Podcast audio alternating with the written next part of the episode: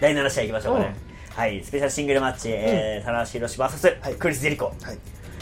の試合この試合ちなみにチェックします？あしました。これは見ました。しました。だってこのたあのうん。この黄金カードは見ます。これ絶対見るよな。見るよね。でこれね何がすごいって、うん。特にすごいことしてないんですよ。確かに。そこが一番すごいっていう。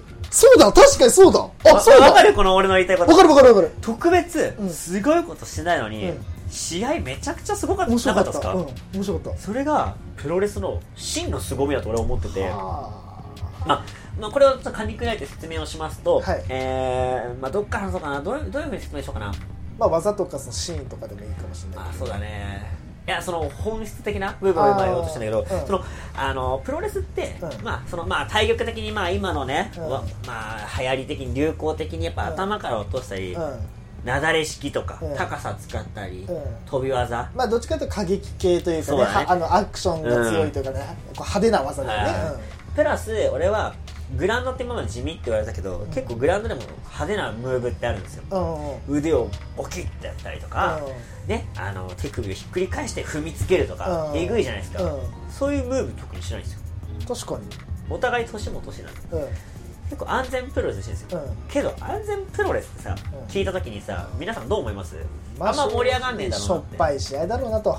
思うじゆゃないですか。るゆるやるんだろうなとおっさん同士がみたいな感じに見えるよね、そこがプロレスの本当のすごいところで。うん。うんこの人たちっていやまあ、役者みたいなもんなんですよ要はね、うんうんうん。プロレスってその作品を作ってるから、うん。この二人って特にすごいことしてなくてもすごいように見えるんですよ。うんうんそういう細かいところがうまくて見せ方もして、うん。ショーマンとしてすごくて、俺一番すごいなと思ったのがこれあんまりねツイッターとかも語りたくて、あれだと思ったのが、うん。棚橋のうん。棚橋がスイングブレードに重きを置いたんですよ。あスイングブレードをことごとくいなすクリス・ジェリコいなし方も一流。うん。たださ避けたりとかさ、うん。ジェイみたいにしゃがまないとかじゃないのよ、うん。決まりそうっていう本当ギリギリで避けたりするこれをあの第三世代とかの近くのジェリコができるっていう凄み。あプロレスの凄さが伝わるのよね、ーうん。でちゃんとそういう危ないムーブも作るじゃないですか、うん。ねまあ、派手にさこうロープをセカンドロープから蹴って、うん。ドロップキックしたり、うん。平面の上で DDT したりとか、うん。現在進行形かつ、うん。本質的なプロレスの凄みを見せれる2人なんですよ。これって結構レジェンドでも、うん。まあ、そういう凄みとかある人いるんですけど、はいはい。進行形プラスの人がいないんですよあそまあいないとは言えないけど少ないんですよ。その昔のムーブそのクラシックなことをやれるけどじゃあ今現段階のその進化されている ものまでできるかって言われたらまあどうかなと、うん、うんうんしかも相手はクリス・デリコ今世界で一番賞金組がかかってるレスラーですよ、それと棚橋宏、うん。まあ、棚橋幻想とか最近は言うなんか言われたりしてるのかな,、はあなんかその昔の栄光にすがっててなんかうん。その今はそうでもないけど、うん。昔があったからすごく見えるってうん。批判してるんですけど俺からしたらそれすごくないですかと。あ今大したことししてなくても、昔のあれがあるからハイフライフローだって膝痛くて登るの遅いですよ、ーだから決まった時嬉しいんじゃん、うん。うんいや昔はピョーンピョーンって乗ってさ、うん。ハイフライフローかっこいいだったじゃん、うん。今違うんだよ。哀愁漂うでしょ、ハイフライフロー一発決まるか決まんないかあのさもどかしい時間がプロレスなの、うん。あれがいいんだよ。いけいけそうそう止め止め飛んだ決まったっていうね。あれねもうね恋愛と一緒だよ、うん。そういうもどかしい時間が一番大切なの。だからね こういうねプロレスって中で一番のアクセントは、そのもどかしさなんだよ、うん。うんいや来帰ってこねえなとか返信来ねえなってもどかしいでしょでもねゆくゆくね後から帰ってねうん。振り返ってみるとその時間が一番楽しいからね。確かにね。一番大切な時間だからね。確かにね。ハイフライフロー行くか行かないか、あれ恋愛なんですね。あ一番楽しい時間なんですよ。ー、うん。でクリス・リークうまくてさ、うん。そこもうまく引き出すのよ。うん。もう悪女なの。あビッチなのこいつ。ービッチ。そう。相手の気持ちもてあそんでる。うよ、ん。倒れてさ、うん。引き出して引き出してさ、うん。急にカウンターとかさ、うんでうまいのがねモール・オブ・ジェリコの入り方ね、うん。もう恋愛で支えてきてるから恋愛支えると、うまい振り方すんのよ。あうまい振り方すんのよ。何かっていうとさ、うん。ちょっと惜しいところでさ届かなかった風に振るのよこいつ。こいつ。本当に。ーこいつ？だってねあの今の AEW のフィニッシュはさローリングしてのエルボーなんだけど、はい。それかわされたかわしたりするのね、うん。当たんないんだけど、うんそのハイフライフロー空中であの昔の時だったらうん。膝でね、あのコードブレイカーさ、うん。決めたりとあかするるんですけど、それでも決めないんですね、うん。ウォール・オブ・ジェリコって要は何かっていうと、うん。逆エビ固めなんですよ、うん。まあね若手がやられるのはあれだけどさ、うん。クリス・ジェリコやると一段階違くてさ、うん。っていうのがさただシンプルにごめんなさい好きになれないからじゃないのよね、なんかあのー今の私あなたのことまだ十分に好きになれないからみたいなさちょっと惜しいとこところ届かないさ振り方みたいなのすんのようんジェリコってやつはうん本当に悪女なんだよこいつはいやその出し方もうまいのよねでうん最後さオールオブジェリックするじゃん、うんその後一段階さ膝入れてさ、うんライオンテーマって名前で昔あったの、うん。それを引き出してきたんだよね、ここぞとばかりに、うん。AEW でもやらないのに、うん。いやもうそこのさ、うん。うまさというか憎さ、うん。プロレスの憎さってこういうことなの？って、うん。やっぱスターは違いますね。やっぱ。なんとなくそういうの分かってなくても、うん。この2人の試合なんか目離せないなっていうか、うん。なんか見ちゃうなって人うん。多分多いと思うの、うん。でも俺はそういうところだと思ってて、うんなんかね料理の隠し味的な？隠し味をちょっと知りたいじゃないけどさ、うん。気づかないけどなんかここあって美味しいみたいな、うん。他の料理となんか違うなんか見た目が同じなんだけど、うん。なんか美味しいみたいな、うがクリス・デリコなんですよ。ね、んいやまあー、それが棚城人もいるんだけどね、うんそうね。確かに。この2人の試合はね、うん。見れば見るほど面白いのよ、うんうんうん。俺この試合3回見ましたからね。あマジで？その見た？見ましたね。ほいやなんかなんだろうなそういうプロレス研究するまではないけど、まあ、大げさだけどさ、うん俺とか結構いろいろいろこう細かく見たいわけ、うん分析してねうん自分なりに、うん自分の見解みたいなのさうん縦で見たい人だから、うんこの試合はね一番そういうとこ面白かったね。だからそうだよね。そのやっぱクリス・ジェリコにも言えるしジェリコにもいるし、はいタナにも言えることって、はいそれで今いつ言ったように、うん、うんはっきり言ってこの二人って、うん言い方すごいあの失礼な言い方するけど技地味じゃんどれも。まあそうね。言い方しか。もあのまあ昔はトップだったけど今ちょっと落ち目じゃない、そうそうそう。だからさその技自体もこうなんていうの、うん。結構どっちかというとシンプル寄りになっていって、まあ落ち着いた試合になるかなと思ってたの見てて、まあねでも単純に俺はこのカードがうん。組まれた時点で、もうこれ勝ちだと思ったの、まあ確かにねこの二人が、うん。あの何あの見合った時点で、はい。もうお金払える試合だと思ったの、そうね、うん。と思って試合内容見た、はい。試合内容見て面白っていう。いや本当ね。え俺正直これ見る前、そんな面白いと思ってなかった逆に。ああそうなんだ。いやまあもう凡戦だろうな。ってあ思ってたのまあジェリコも本気出さないだろうなと思って、うん。ただ AEW でベルト見れればいいやってそう思そうそうそう、ってたのよ、うん、そうだね、うん。そしたらもう見れば見るほど面白いやんっていう ででそのさクイズジェリコもいいんだけどやっぱ棚橋のやられっぷりもまたいいのよ、棚橋ってさこの感じで疲れたことないとか言ってもさ結構疲れたりしてるじゃん、うん。そういう中でさ絶対タップはしないと思ってたの確かに。そこでねウォール・オブ・ジェリコからうん。ライオンテーマ、膝入れた状態瞬間に、うん。あこれ無理だと思ったのか、うん。タップを決意するさ、うん。瞬間とかが分かんない表情で話って、うん。うん。そのさどうするどうする。でもこれ以上やられたら俺ダメだっていううん。この葛藤がさ、うん。なんかもう聞こえてくるかのように、ドラマみたいなね、心の声が、うん。そう物語のようにね。だドラマだったらさ、こうか顔動いてないけどナレーションで入ったりするじゃん、うん。それがさ言ってないんだよ、うん。本当は言ってないんだけど聞こえてくんのよ、うどうする？俺これいけるか、うん。ロープまであと何メートル。あとここまで行けば、うん。あともう一本あともう一本いければ、うん。だけどこれ以上やったら俺の人生が終わると、うん。レスラー人生が終わると、うん。膝入れられた、うん。あもうダメだ。やるか。でもタップしたら俺のねそういうかけてきたものが崩れるじゃないか、どうする？ってこの葛藤が見えてなんか、ごめんみんな。って聞こえたんだよ俺には。俺にはね。ごめんみんなって言いながらタップしてるように見えたね俺話が。演出かえ違うえすごいね今あの。もうもうもうもうこういってこういったらすぐもうもうあのうなるどうなるどうなるん。だってうんもう。今の今の。えもうこれを合わせてあのうん。見てみて見てみて。本当に言ってるから楽しい。確かに。みんなごめんって言ってるから絶対。に みんなごめんのタップかあれは。そうそうそう。あそういう見方ね。みんなの理想の話じゃなくてごめんなさいのタップだったのよこれは。ああそういうことか。そうだったの。そういう見方ね。そうそう。いや俺はむしろ逆にはいはいはい。俺の見方としてはいははいはいあのそれこそうん。岡田が今は1.4のメインのうん。もうか顔じゃん今その前は新日本のタナ顔だったね。そう新日本の顔。うん。でもその前はタナがそうだったじゃん。そうだったね。ずっと新日本のメインを飾ってまあドームといえば田中だったからな。ねでうん。最後の最後のマイクは必ず棚橋の「愛してます」だったと。それがここに来てうん。ウォール・ジェリコでうん。まあその技うん。なごめんライオンテーマね。の技で食らってうん。こうもう言っちゃえばその新人が食らうような技でうん。タップするっていうそあの哀愁というかああってなんかこうう屈辱的に捉えられるけどそう。そういうね。なんかその、うん。なんつうの、ま、なんていうのかな。一人の男としてのなんかね。言っちゃえば、うん。俺野球好きだから野球で返すね。おはいはいはい。あの野野球で返すと、うん。なんていうのかな。あのもうもう正直言って、はい。あのもうこいつ打てるわけないじゃんと、はいはいはい。もうこいつのもうあの怪我もボロボロでうんうんうん怪我でボロボロで、もう球なんてもう、はい。あの全盛期じゃ全盛期はいはい150キロ150キロ後半の球なん。か投げれないけど、はいはいはい。とりあえず、うん。マウンド立って、うん。もう投げてる勇姿を見せようっつって、はいはいはい。振って投げた120キロの球を、うんことごとく場外パコン持ってかれたような感覚に見えたの。ああなるほどね。はいはいはいのその背中に見えたの、あー全力尽くしたけどそう。これが限界のうん全力投球の120キロうんうんうんうんのインハイ高めの球をあのその当時の,、はいはい。あのまあまあなんつうの別のリーグで戦ってたうんうんうん外国人にパコン持ってかれてそのボールを一切目を追わないみたいな。あーあるよやられた。ねそういうシーンね確あかに、ね、やられたなっていうよううんうんうなん。姿に見えた。見えたのね、うん。あそういう姿に見えたーなるほどね。でもそれも切なさではあるんだけどはい。でもかっこいいんだよね。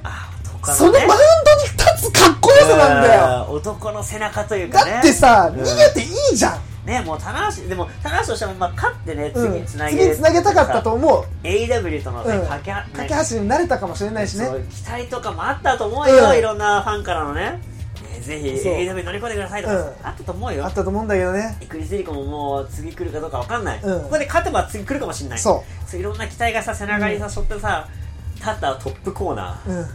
そりゃ足も重くなるよ。いやもう泣くよななんならさそんだけ期待が重いからね、うん。足だと重くなるよ。うん。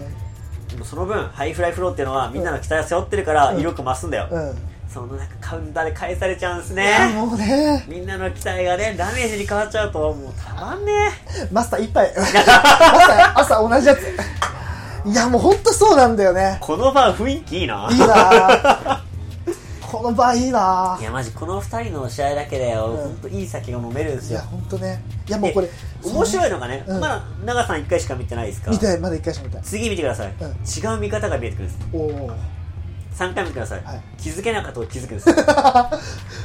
違う角度から、うん。ぜひ皆さんこれ1回しかまだ見てなくて、うん。ちょっとでも気になった人はもう1回見てみて。とりあえずもう1回見てみて。それこれさ、うん。そう1回目ははい。1個の試合として見るじゃん、そうそうそうそう。2回目は、まあ、どっちかの選手の視点として見るじゃん、はいはい。3回目どっちかの視点として逆の選手の視点として見るじゃん、うん。見て楽しみますねこれ。3回楽しめるんです1回で3回楽しめる最高じゃないですか。これだって2回目進めたじゃないですか、うん気づいた頃には3回目しれっと見てますからね。あ連続ねもう見あ見ちゃってますからね。うわいや連続じゃないのよ。見てね気になっちゃうのよ。ああ気になっていつの間にか開いてるからねワールド。やっぱ恋愛だねこれ。恋愛なのよ。気づかないようにね。そうそう他のことに集中しようとしてるんで趣味に集中しようとしてるんだよ、うん。だけどいつの間にか見てんだよ LINE をそうなんだよ、うん。期待してんのよ。期待してんだよね。うん。返信を。既読つかねえなっつってな。ブーってなってさ、うん。はいと思ったらメルマガだったりするわけじゃん。よったじゃねえんだよそう LINE ニュースとかなわけじゃん。そうなんだよね。そういうもどかしさがあるですこの二人は。そうね。10分間何言ってんだ俺 はい？一番語ってないこの試合。怖っ。え怖っ。でも一番語るべきは、この試合のこの大会のはい。メインイベントですね、はい。第8試合。IWGP ヘビー級 &IWGP インターコンチネンタル、えーダブル選手権試合、はい。えー IWGP ヘヘビー級チャンピオン、えー岡田和親 VS、うん。IWGP インターコンチネンタルチャンピオン内藤哲也来ましたね。岡田正和親は6度目の防衛戦、はい。で内藤は初防衛戦、ままあでかつお互いがチャレンジャー、ああそういうことか。ってそういう考え方か、うん。はははは、いやでもこの試合、最初に言っときます。どうでしたか？俺やっぱ内藤の試合あんまりって言ったじゃないですか、うん。苦手かもって言ったじゃないですか、内藤史上一番面白かったです。あこの試合が、はい。おおあこれは長さんまだ見てないんですよね。見ないです。はい。今語らせていただいたとですね、はい。まあ、岡田和親の魅力の2.99を引き出す、かつ内藤哲也カウンターの美学みたいな。言ったじゃないですか、はいうまく合わさったね。おおでさ結構岡田のさ技と内藤哲也ってさ、お互いカウンターできやすいのよ。何かっていうとレインメーカー、まあ、ラリアットはに対して腕を絡みつけて、ん。あの避けてね。あそれ引っ掛けて、うんうんデスティーノ行きやすいじゃないですか、はいはいはい。デスティーノ食らおうとして、上に行ったところオカダは耐えてツームストーンなんですよ、あじゃんけんでいうとチョキ対チョキのあいこなんですよこあれあいこなんですよ。でチョキ対チョキでどっちが強いチョキか対決なんですよ。意味がわかんない。わかんないでしょ。意味がわかんない。だからどっちかがうん。チョキとしての魅力で勝つかな？要は。ああいやいや紙対さハサミだったらさ、うん。切れるからわかるよ、で石対ハサミでハサミがさねね歯がさうんボロボロになっちゃうわけうんわかるよ、うん。チョキ対チョキでどっちがいいチョキかっていう対決なわけこの二人は。もう頂上決戦だ。そうそう。お互い結構似てるのよ、うん。カウンターが得意だったりとか,、うん確かにそうだ。2.99で返す美学だったり受けが良かったりとか、うん。結構似てんのよこの2人って、うん。だからこそすごいねもともとね歯車噛み合ってんの、うん。その中でどんだけ見せれるかが大事なわけじゃん。そうですね。他の試合他の人だったらさあんま噛み合わないけどさ、カウンターとか決まったらおおってなるじゃん、うん。えこの2人お互いがさ結構カウンター重視にしたりとかさ、うんで最初からカウンター狙いのやつにカウンターできないわけよ、うんうんまあ、なんでかっていうと仕掛けないからね。はい。だけどお互い2.99で返す美学もあるから。うん。食らった後に返すっていうあれもあるのよ。うん。ここが合わさった時にレインメーカー食らって返すないとデスティーノを食らって返す岡田おもうどうなるかわからんやんもう。そうなると。もうもうわかんない。もうどっちが勝つかわかんないじゃん、うんうん。で途中までね俺は岡田絶対勝つと思ったの、うんうん。だけどまあどうせないと取るんでしょって気持ちもあったわけ、うんまそれが、ね。いつの間にか高め合って高め合って、てっぺんでどうなるかわかんないの。おーほほほほ岡田が絶対王者だからとか、うんうん。岡田が強いからとか内藤が逆転を狙ってるからとかじゃなくなってくるの、もう。もう二人のもう二人の対決なんだ。そうそうそう。もうベルトとかどうでもよくなってそ人の対決だってんだ。で俺2冠がどうこうで嫌だったんだけど、うん。途中からそうのじゃなくてあ1対1の普通のシングルマッチだなとあー。結局は。結局はお互いが、エイターコンチの意地なんてないのよ、うん。内藤も、うん岡田は持ってるかもしれないけどでも試合になったらないのよ、うん。気づいたら、うん。一人の男として俺は内藤に負けたくない。おお。内藤も内藤で岡田を倒したいしたいと。っていう1対1のシングルになっちゃうわけよ、うん。途中から。決闘なんだ。そうそう。もう途中から2冠とか気にしてなくて普通に岡田対内藤どっちが強いかどっちが面白いプロレスするかその上で最後名乗りを上げるのはどっちかっていう試合になってきちゃって途中から。おー。でその中ねねいいろいろはいあのツームストンの種類が増えたっじゃないですか。うん。つまりデスティーノはその数だけ返せちゃうんですよ。そっか。普通にツームスト。ン、うん。あの回転式、うん。開脚。開脚。で昔あったツームストンの形からぶん投げて、あのレインメーカーとかあるわけ。あーあったね。逆にそんだけレインメーカーの種類いっぱいあるわけなんですよ、うん。3回やったりとか、うん。回転式とか、うんうん。その分デスティーノも返せるんですよ。あ掛け算なんだよね。足し算じゃなくて。ーあー。おお互いが。だから正直言ってもうこれ超面白かったです。あマジか。全体のベストバウト的に面白かったです。おお試合の中ではね、あうん。さっきいっぱい語ったのは田中とかね、うん。ジェリコとかさあのライガーの試合とか、うん。ジュニアの試合いっぱい語りましたよ、うん。けど試合内容としてプロレスとして一番面白かったのはこの試合です。ぜひ見てない人は見てください。見ます。見ます。あの 1.4のメインはい。1.5のメイン、はい。見ます。見てくださいこれ見ます。もうこれ俺プロレス界の渡部狙おうかな。世界の一通なのかな俺もうプロレス紹介していこうかな今後。あのこれ五日市さんは、はい。えっと、な第何試合出たんですか？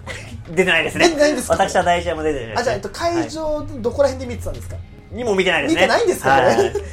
ワールドで見たっていうね。なんでワールドで見てここまで熱量で語れるんだろうすごいなマジで。あー。あもうそんだけ面白かったですシンプルにね。うん。シンプルに面白かった。ボスだけなしに面白かったです。うん。内藤哲也史上一番面白かったです、うん。あ一個語るの忘れたね。なんだ？昔の内藤哲也を振り切るシーンがあったんです。おう。これ昔も多分言ったかな？言ってないかもしれないけど、昔スターダストプレスを雑に使って避けられたシーンがあるんです、うん。俺その時にあこれは昔の内藤の決別だと思ったんですけど、う今回は昔の内藤を背負った内藤だったんですよ。ほそれをフィニッシュに本気で持ってったうん。スターダストを避けられたんです。よ、そこでああの時の内藤を背負ってもダメだってことでリミッターを外したように俺に見えたんですよ。そうそうそうそう。まあそれはねいぶしにも言えるんだけどうん。いぶしもフェニックススプラッシュ出したの。あそっからあ昔の俺じゃダメだっつって神声につなげるムーブを繰り出したのも、内藤も同じように見えて、うんうんうん。あ昔の俺じゃダメだから新しい形で岡田を倒す超えないとと。そうそう。岡田は魔王なんだよねだからね。すごいね。いや勇者がさ愛着持ってた武器で勝てなくて、新しい最強の武器で行くみたいなさ、そういう勇者に見えてね。もうラスボスじゃん。そうそうそう。ラスボス岡田じゃん。そうなんだよね。すげえ。あそういう感じに見えてね。内藤がすごいでかく見えたのよ。うん。内藤がでかく見えることはあんまなかったけど相手が岡田だからかすごいでかく見えて、うん。で最後ギリギリの感じで、ん。デスティーノまでつなげて、うん。最後しっかり昔のねつなぎ方もさ、前はさあのーなんだっけあの技あのー希望エスポールエスポールじゃないえっ、となんだっけあのーなんだっけあのなんだっけあの技。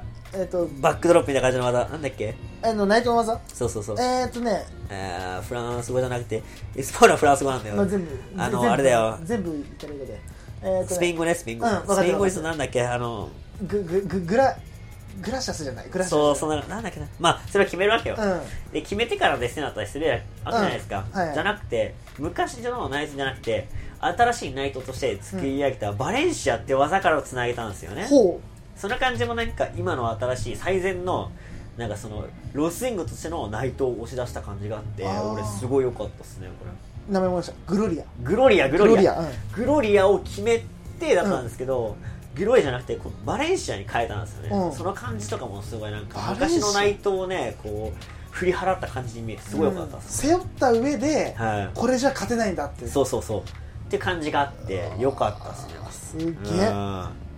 すごいな。でこのね試合結果を踏まえて、うん。えー内藤はですね、えーインターポンチ初防衛に成功、はい。そしてねとうとう IWGP ヘビーを巻くことになると。取ると史上初ダブルチャンピオン、あねー。内藤が言ったかと。行きましたね。もうこれは感動っすよ、あー。うん、内藤かけるファンは。でね最後ね。あのトランキーロをねみんなで合唱してうわーっとうん。盛り上がるわけ、はい。約3万人がね、うん。でねあの元気よくねあのうん自分のチームメイトをね、一人一人ね、うん。呼びかけるわけですよ、はい。真田、うイービル、うん。えーっと誰だブシブシヒロム、んだけか高高木、うんでいいイナイト、うん。ロスオトロス、ロスイノベラブレス。でハトンドーンっていう。え？ケンタ来たっていう。何何何？ってね。えケンタ来んのって。で8本やんないの？っていう、もう大ブーイングですよ。大ブーイング。すごい。最悪じゃん。うん。で8本2年越しやりたかったんだよ、うんねだって前ね全員ででなんかデハポンを合唱させますって言った2年前、うん。岡田にカンパケにね、うん。負けて。負けうん。ねね内藤にねマイクでねこれが東京ドームで勝つあれだっつって、またやろうなっつって真反対のことを岡田に言ったんです。うんうん言ってたね。で岡田もさ内藤みたく腕を上げてさ、うん。まあ余裕だったけどね岡田ねちょっと内藤に勝たせてあげた感あったけど、うん。まあ俺はでもあれは内藤のギリギリの勝ちうん。だったからそういう岡田の表情だったのかなと、うん。負けちゃったけど、まあ、まあ余裕あるかもしんないけど、でも今日は内藤には勝てない。みたいな感じに見えたの俺は、うん。あいいシーンだなと思って、うん。ででハポンですよ。問題の。問題の。2年越しの。はい。できないわけなんですよ、うん。最悪じゃないですか、うん。ってことは絶対来年でハポン締めるじゃん、ってことはもう一回内藤勝つシーン見なきゃいけないじゃん、うん。最悪だよ、うん。最悪なんだよ本当に、うん。健太さ本当よくやった。やっぱりな。くやった。と思ったよ。うん。と思ったよ。よくやった。いやでも確かにね、うん。あの分かるよ、うん。内藤ファンはそれ見たいわけだから、もうその見る目になっちゃってるから、うん。ファンじゃなくてもそれ締めて終わりたいって気持ちあるよ。で俺は締まんなかったっていうのと、うん。プラスもう一回内藤が締めるところを一から見なきゃいけないっていうその再放送は見なきゃいけないわけじゃん。うん。その 3, 文字のために、うん。ハポン3文字のために再放送見なきゃいけないわけでしょ、来年も、それは苦痛だよ、うん。それは苦痛なんだけど、うんけど新しいね何かが起こる1.5、うん。起き起きましたね。起き最後の最後で起きちゃいましたね健太来ましたね。ね。で俺健太の試合の時に、うん。え実はまだいじってほしい人っているってたじゃないですか、はい。実はナイトだったんですよ。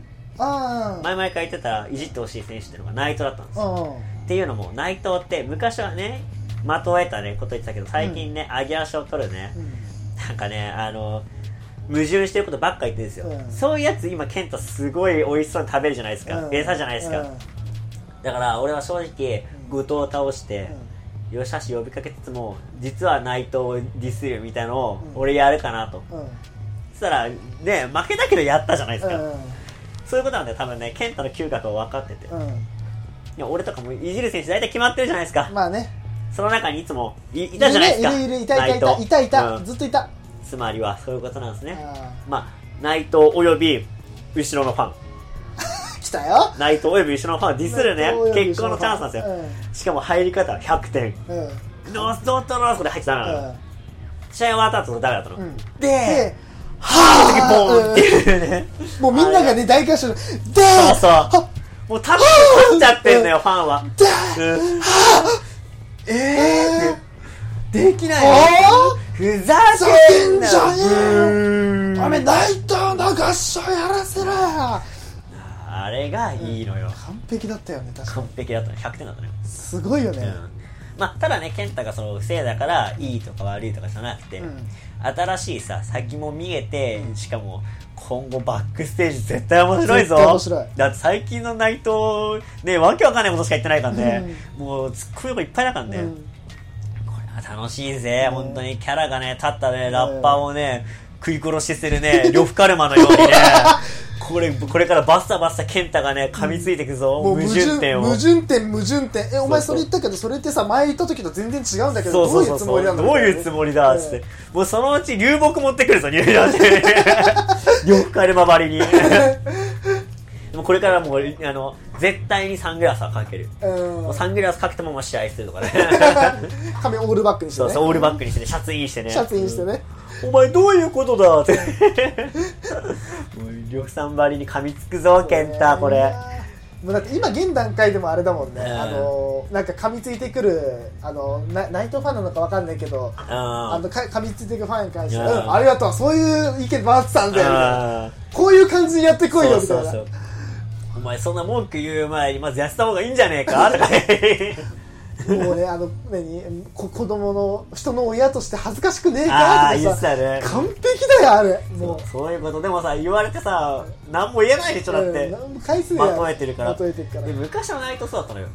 昔はさまあでもあれはねお俺はそのなんだ理論的にね物申してる風で物申してないナイト先生だったのよ。あ要はこうだから新日本プロレスさんこうでしょって言ってる風であって全然矛盾ではなかったんだよね、うん。新日本プロレスは現実を見てただけ。だから要は理想をただ言っただけ。あうん。まあ、理想と現実、まあ、これ会社とかでもよくあると思うけどさ、うん。理想はこうだけど現実はこうだからその狭間をさ、こうみんなが頑張って模索してるわけでもさ言おうと思えば理論理想なんていくらでも言えるわけよ、それをただ言ってるだけならナイトだったのよ、うん。当時はね。うそれからそういうね理想とかを語らなくなって、うん。相手の言ったら嫌だろうなっていう、嫌なとこばっかはいはい。見つけて探すキャラになったじゃん、んうん。そっからそういうのを噛みつかれるっていう、うん。あのなんだ？弱弱肉強食のさ、うん。あのピラミッドができてんのよちゃんと。あその下に後藤とかいいんだけど。そ そういう奴らがねもう変なことしてそれについて、なんかね揚げ足取るうん。内藤哲也を噛みあのね噛み殺しする健太みたいになってきてるわけー今あまあでも俺はちょっと予想してた。なぜかったら今噛みついて面白いことで言え健太がね、うん。面白いこと言えるのは相手が内藤哲也の時だと思ってたからあ二冠になってマスクやると思わなかったけどうん。さすがに。えっと思って。なあ内藤が負けて、うん。健太がベルト持ってお前2冠2冠言って負けるんかいと、うん。まだもう一本ベルトあるよほれほれみたいな感じでディスると思ってたの、うん。自分落とすやん、うん。取ってるやん、うん。逆転してんのに言うみたいな、うんどうそれ新しいなと思って、うん。普通言えんやん。うん。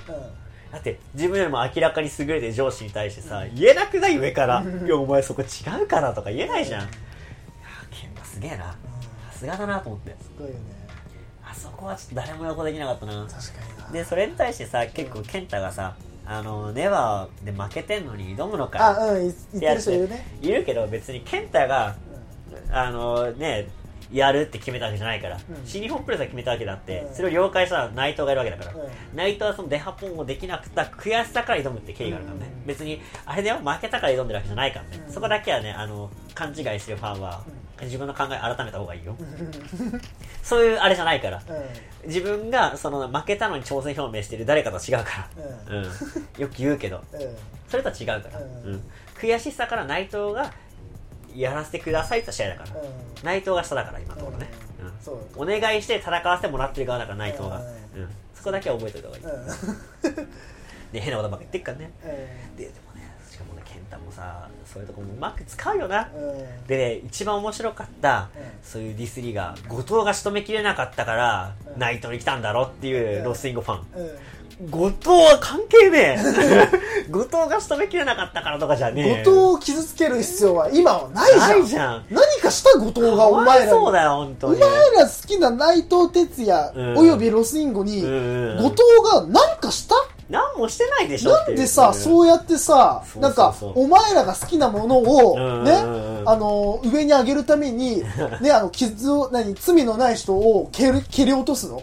それをお前らロスインゴ・ベルナブレザ・デ・ハポンはやるべきことなのかどうなんだ？そうなんだよね、うん。本当に。ちょっとこれは聞きたいよ、マジで。後藤はそこまで頭回んねえから。そうだよ。そこまで考えて目のないから前のことに集中するしかできないんだよ。そこしか考えられてないから、うん。その先なんてあいつ一切考えてねえから、一目の前緒に嫌になって目の前のやつを倒す、それ以外できないんだよ。そうそうそう。その先の展望とか考えたことないからあいつは。いじめんじゃねえよ。そうだよ。かわいそうだよ後藤が。本当に。そんなこと言われてさ。ごめん、なあ。3、40分前に一さん誰だったっけ？おかしいな。あまあだからね、まあ、今後のね内藤が二冠をどう生かすかに俺はちょっと注目したいね。そうだね。ん。だから、ね、何度かね、俺らはこの二冠の行方はいはいをね、はい。いろいろ考えてたけどうん、ただこの二冠ベルトを持って挑はい。戦、うん。二冠ベルトを持って挑戦じゃなくてう、ん。どう活用するかね。そうだね。せっかく2つのベルトを持ってるわけだかはいはいら、でしかも最初の対戦相手って難しいじゃないですか。確かに。いや俺だからねあのこれあの話と変わってくるんですけどあの、はい。ファーストペンギンっていう話があって、うん。ありますね。あの一番最初にペンギンがね、うん。と飛び込む人が一番すごいみたいな、うん。なぜかっていうとペンギンって入り込むあの水辺に入った瞬間が一番狙われやすいんですよね、群れでね、うん。だから一番先頭を切って危ないことをできる人をファーストペンギンって言うんですけど、うん。うん。まあ、人間の置き換えると何かあった時一番最初に挙手するとか、うん。一番先頭に出る人をファーストペンギンって、うん。あのあ当てはめるんですけど、ね。ケンタは一番それなんですよね、うん。うん。確かに。ケンタは一番そのこれからどうなるか分かんない大海原に一番最初に挙手した一番偉い人なんですよ。そうだよだって二冠王者っていうベルトでの防衛戦だもんね。そうそうそうどうなるか分かんないもんねこれ。でこれはだから内藤も多分自分もあんまりその先が見えてないかもしれないけど、うん健太戦を経てもしかしたら二冠戦をどう生かすかっていうのをうん。言えるかもしれないじゃん、今後うん。うんだからすごい面白い一戦がこれ組まれたっていうね、うんうん単純に分かるよ気持ちぶつけたらもう、うん。気持ちが動くのがプロレスだから、うん分かるんだけど一回冷静になって考えるのも大事だよってことは俺は言いたいんだよね。うん。傷つけなくてもいい傷あの傷つけなくてもいい人傷つける必要そうそうそうそう。本当に。それっていじめからのいじめの始まりだから。そうだな、うん。後藤いじめるだけはマジ許さないから。もう殺すからなお前許さないからな、後藤だけは許さないから本当な。俺らだけだから。な だけだからってこともないけど俺らのおもちゃ触ってんじゃねえよ。おもちゃとか言ったらなんかまだトゲ立つやん、うん、悪いけどな後藤いじっていいの俺らだけなんだよ。おめえらごときがいじっていい相手じゃねえんだよ。いやいじっていいのよ。おととい来やがれあこの誰しもがいじっていいのよ後藤は、うん。誰しもがいじってあいいのいじっていいの？俺後藤最後にしたくなかったからちょっといい話したんだけどな 俺は。なうん。ままあとりあえずね1.4.5すげえ楽しかったですね。そうですね。んで、はい。しかもこの先も見えるじゃないですか、うん健太一言で、うん。ねってことで次回は予想の方もねしていきましょうかね。いやしていきましょう。今年2020年シリオンプレス。う面白いぞこれんちょはっとすげえな。面白いぞマジで。すげえな。はい。いやー1.6もね本当は語りたいんだけど、う軽軽くちょっとエンディングでちょっとあーもうまままとめましょうかね、まあ軽くましたからね。はい。はい。私はねあの1通はですね1.6がプロレスモーデだったんですけど、はまあ、目的はどの試合、まあ、から決まってなかったからあれなんだけど、うんうん。ね。い一番のメインはライガーのあのセレモニーに参加したかったんです。そうだよね。もうそれだよね。はい、やっぱライガーファンとして、うん。ライガーのその最後のセレモニーを生で見たいと思って、あの私の家宝であります、はい。黒ライガーのはい。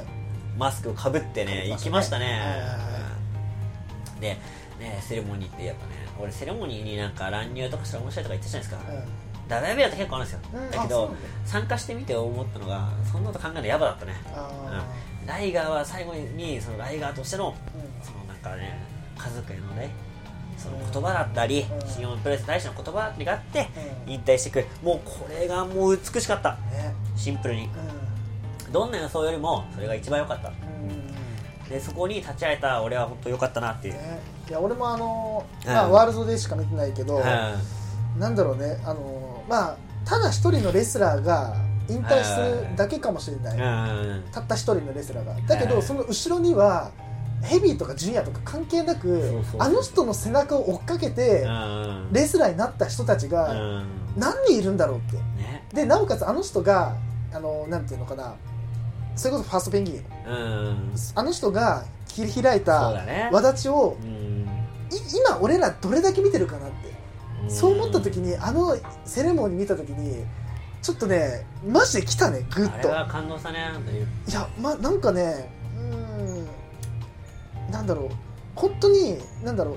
一人のレスラーのうん。そのラストじゃなくて一個の時代が終わったんだそうだななってこれで。うん。本当に一つの時代が終わったんだなっていう。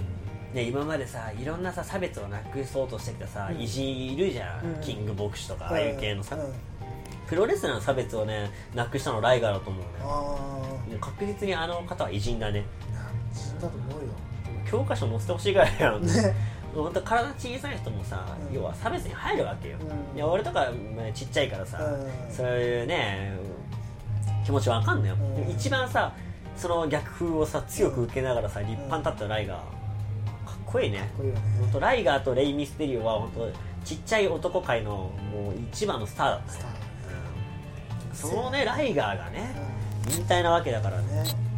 終わるってことだからね。うん。いやまあライガーファンのねいつとしてはもう見にはい。見に行けただけでももうそうそうそうそう、うん。ね。って感じでした。よかったんじゃないですかね。うん。ね。で T シャツも買ってね。ライガーのマスクかぶってライガーの最後ね「うん。ライガー」ってコールできるの最後ですから、全力でやりましたよこれからまで、で最後やっぱライガーらしいなっていうか棚橋らしいなと思ったのが棚橋が最後、うん。ライガーの曲をみんなで歌って、送ろうよみたいな、うん。もうあれでなんかもうさねいやいい人柄だったなって。なんかしくじり先生で、うん。ライガーはあの人望がないみたいな。そう言われたじゃないですか、周り見てくださいよと、うん。こんだけの人があなたのことを尊敬してますよって、それの一言に尽きたね。ね。いや最後ね、でライガーの曲を熱唱して終わると。うん。素晴らしかったっすよ。あのあれだね。あのリングを背にあの貝っていうかあのうーん。なん姿かっこよかったよかねったね。なんだろう。男の美学だうな、ん。もうなんかこう後ろ髪引かれずにそうね。うん。いなくなるっていうのはさ、うん。素敵だったな。かっこよかった、うんまさかねライガーの前でね重視さんだライガーのあの有力歌えると思わなかったからね、うん。うん。カラオケでは歌えますよ。歌うよ。我々。ね、うん。我々はね、うん。歌うんですけどライガーの前で歌える機会ですよ。確かにね。一緒にない。やばくないですか？ねしかったですけどね。ライガーのマスクかぶってさうん「チャッチャッチャンチャッチャッチャチャン」ってさ「燃やせ燃やせ怒りを燃やせ」って歌ってんすよは俺も画面越しで見歌ったよい iPad 越し歌いますよねあれはねあれは歌った、ううんんいやたまんなかったですねねいや家族出すのずるいないやずるいあれね来たも息子ちょっと涙目なのちょっとねんもうねライガーも絶対あれマスクかぶってるだけであれ絶対泣いてたぞ泣いてるよあれマジでうんでちょっとなんか無無理して明るく振る舞うとさ、ええいい父親かよって、ね。ほんま。いやもう息子泣くなよ。頼む。よ。で最後はちゃんとね、うん、えー生みの親であるお母さんにね、うん。お礼を言ってね頑丈な体で産んでくれてありがあー最高でしたね。いややばい。一期一会に酔いしれましたねね。その日は。まあその後の試合とかを語るとですね、はいえータグ待ちながらですね、はい高木とイービルが組みまして、はい。えっ、と吉橋あれえっ、と後藤弘とはい。あの石井かがタッグ組ん石井はい。で当たったんですよね、はい。あの試合面白かったですね。もうザ・ラリアットプロです、うん。みんながラリアットでバッタバッタ倒すっていうね、うんでその中で、まあ似たり寄ったり4人で、うん。誰が一番頭抜けてたかっていうのが高木慎吾だったんですよ。はで直接後藤弘を倒しそのその後のマイクが良かったんですよ、まあお前なんかあのなんだ自分に負けた健太が2冠行って2冠2冠、まあ、周りもね言ってる中、お前今後どうしていくんだよ、うん。俺のその道はもう一つ決まってるぜと、うん。お前からネイバーを取って、ネイバーとしての価値を上げていくって初めて言ったの。う。んお後藤だってね取った時、なんかそれを足がかりに三冠取ってやるとかね、うん。言ってたわけで。しかも自分に負けたやつが挑んだわけじゃん。うお前が行くんだったら俺が内藤に挑戦して三冠取ってとか言っちゃうわけ後ん藤とかは、うん。その中で唯一よ。唯一ネイバーを持って輝かすって言ったからね。うん。昔だってその J に挑戦する時もさ、俺はお前に勝って2冠とか言った中のさネイバー挑戦だったじゃん、お前だけネイバーのさ価値をさ下げることしか考えてない中俺が倒してネイバー上げてやるっつって。あ俺のネイバーの挑戦受けるのか受けないのかイエスかはいで答えろうわ出た後藤の答え、オッケーだから。うまいうまい逃げたうまいかしし方後藤、座布団一番持ってきたよね。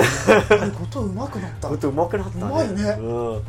なんだよイエスか、はいで答えろって。オッケケーしかもツイッター。後藤得意のツイッター。うまいな後藤その場でうまいこと言えないから、うんツイッターで一晩考えて、うまいこと言うから、うん後藤。ねあさすがだね。考えたねうんしかもね、その後ね、そう言われた中ね、マイクで、うんどうせお前明日になったら忘れてるだろうから、今言わせてもらうって高木言ったのよ。うん本当に次の日ツイッターで、お俺に負けたやつが、なんで2回挑むんだハッシュタグ、俺なら参加みたいな言って、うんそれに対してリプで、あの高木が、ほら俺が言ったこと忘れてやがるっつって。だから俺がおそんなお前から取って参加取ってやる。あの試合はね、もうベストシーンでしたね。ベストマイクショーでしたねベ。ストマイクショー高木うまいっすね、やっぱ。あんまでも俺も好きな選手ないんですけど、うんまあファイトスタイルとかマイクとか、はいあれ見たらもう認めざるを得ないというか、うんさすがだなっていうう。んで、メインイベントですね。えー、ケンタ VS ジェイ・ホワイトうん対、あ、ケンタ ジェイ・ホワイト VS、えー、内藤哲也真田。まあちょっと真田どうなんのと、一人だけベルト落としてて、俺これ真田抜けて、全員がベルト体感になるじゃないですか。うん真田が抜けたら。うんしかも真田って俺どっちかって俺ずっとバレクラが似合うって言ったじゃないですか。うんそんな中、何か起こしたら二人じゃないですか。確かに。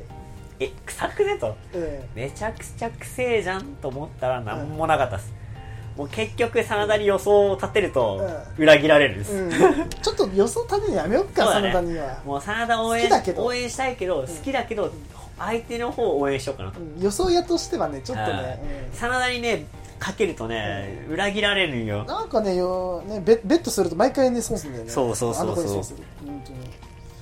まあそういう時もあるよなっていうね、うん。まあでも結局その後も内藤が、うん。あ違う内藤を煽る健太みたいなのがあって、内藤の曲でこうダンスしたりとかね、うん。健太もやっぱ煽りがうまいっすね、うん。俺一番最初に新日本来て、うん。その健太のそういううまさが見られたのが、うん。棚橋をメインイベントでお同じくオタクで。あ G1 のメインイベントで棚橋倒して、うん。新日本上がってきて俺が優勝するみたいな、ん。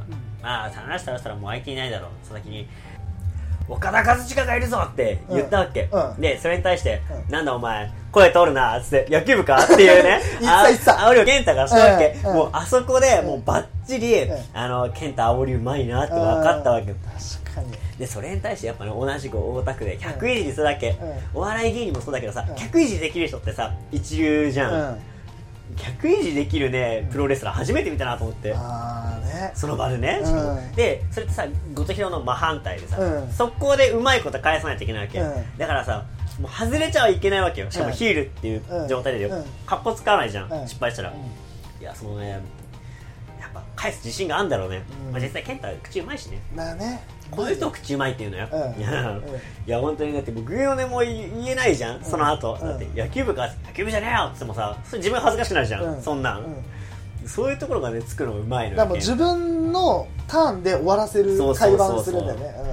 それがねうまくてね。だから,、うん。だから今度内藤でしょ、うん。言いたいこと言いね言いたいことがまあ言えるところいっぱいあるわけじゃない、うん。しかもねそのね最初の探りがね、徹夜いじりっていうね。ねすごいよそねこっていうね。そこか。いやうまいよそこついてきた。バカチンがーってバカチンがーって。うまいな、はいねあれはできないよ。あー。うん。だからねまあ今後のね新日本プロレスも楽しみですねっていうね。そうですね。はい。まあ結構ね内藤対ね健太でその、まあ、健太が挑戦にに対してねこう肯定派の人もいればね、うん。反対派の人もいるわけなんですけど、どっちにしろ、うん。プロレスで面白いでしょっていうね。そういうことですね。はい。いやそんなことで今軽くですけど、1.6、えー、完成してきまして、はい。完走でしたね。はい、はい。ということですね。はい。はい。じゃあまあ長々とね、えーはいはいはい。聞いていただきましてありがとうございました、はいといます。ということでございましてこの辺で以上とさせていただきます、はい。じゃあ、えー最後に、えー、とお知らせだけ聞かせていただきます。はいお願いします。はい、えー全力シューティングスタープロレスポッドキャストでは、えー皆様からのメッセージ募集しております、えーメールアドレスはスターラジオ .555 アットマーク Gmail.com です。ポッドキャストではこれまでのバックナンバーございますので購読高評価よろしくお願いします。また番組ツイッターも開設しております。ツイッターアカウントはスターラジオ555です。フォローよろしくお願いします。番組への感想をつぶやくときはハッシュタグ SSR555 をつけてツイートお願いします。はいお願いします。はいお願いします。いやー長々とねいやね長い。聞いただきましたね。はい。予想会に続きね、うん。やっぱレビューも長くなっちゃいますね。こんだけのいやうん見ていただいた方は分かると思うんですけどこんだけの試合内容で俺らがねどんだけね短くしようとしてもこれだけ喋っちゃうんですよね。うん。しょうがない。これは仕方ないことなんです。ね。はい。諦めてください。はい。まあ今年1年もねまたなんかプロレス界大きく動きそうなんでね、はい。我々もね頑張ってね楽しくねラジオ届けていこうとね、はい。思いますね。はい。ということですね。はい。じゃあこの辺で以上とさせていただきます。はい、ということでこの番組はコンビクトの協賛でお送りいたしました。お相手長さんといつでした。はい。また次回お願いしますグッバイ And good night. ナイ2020年もよろしくお願いします。よろしくお願いします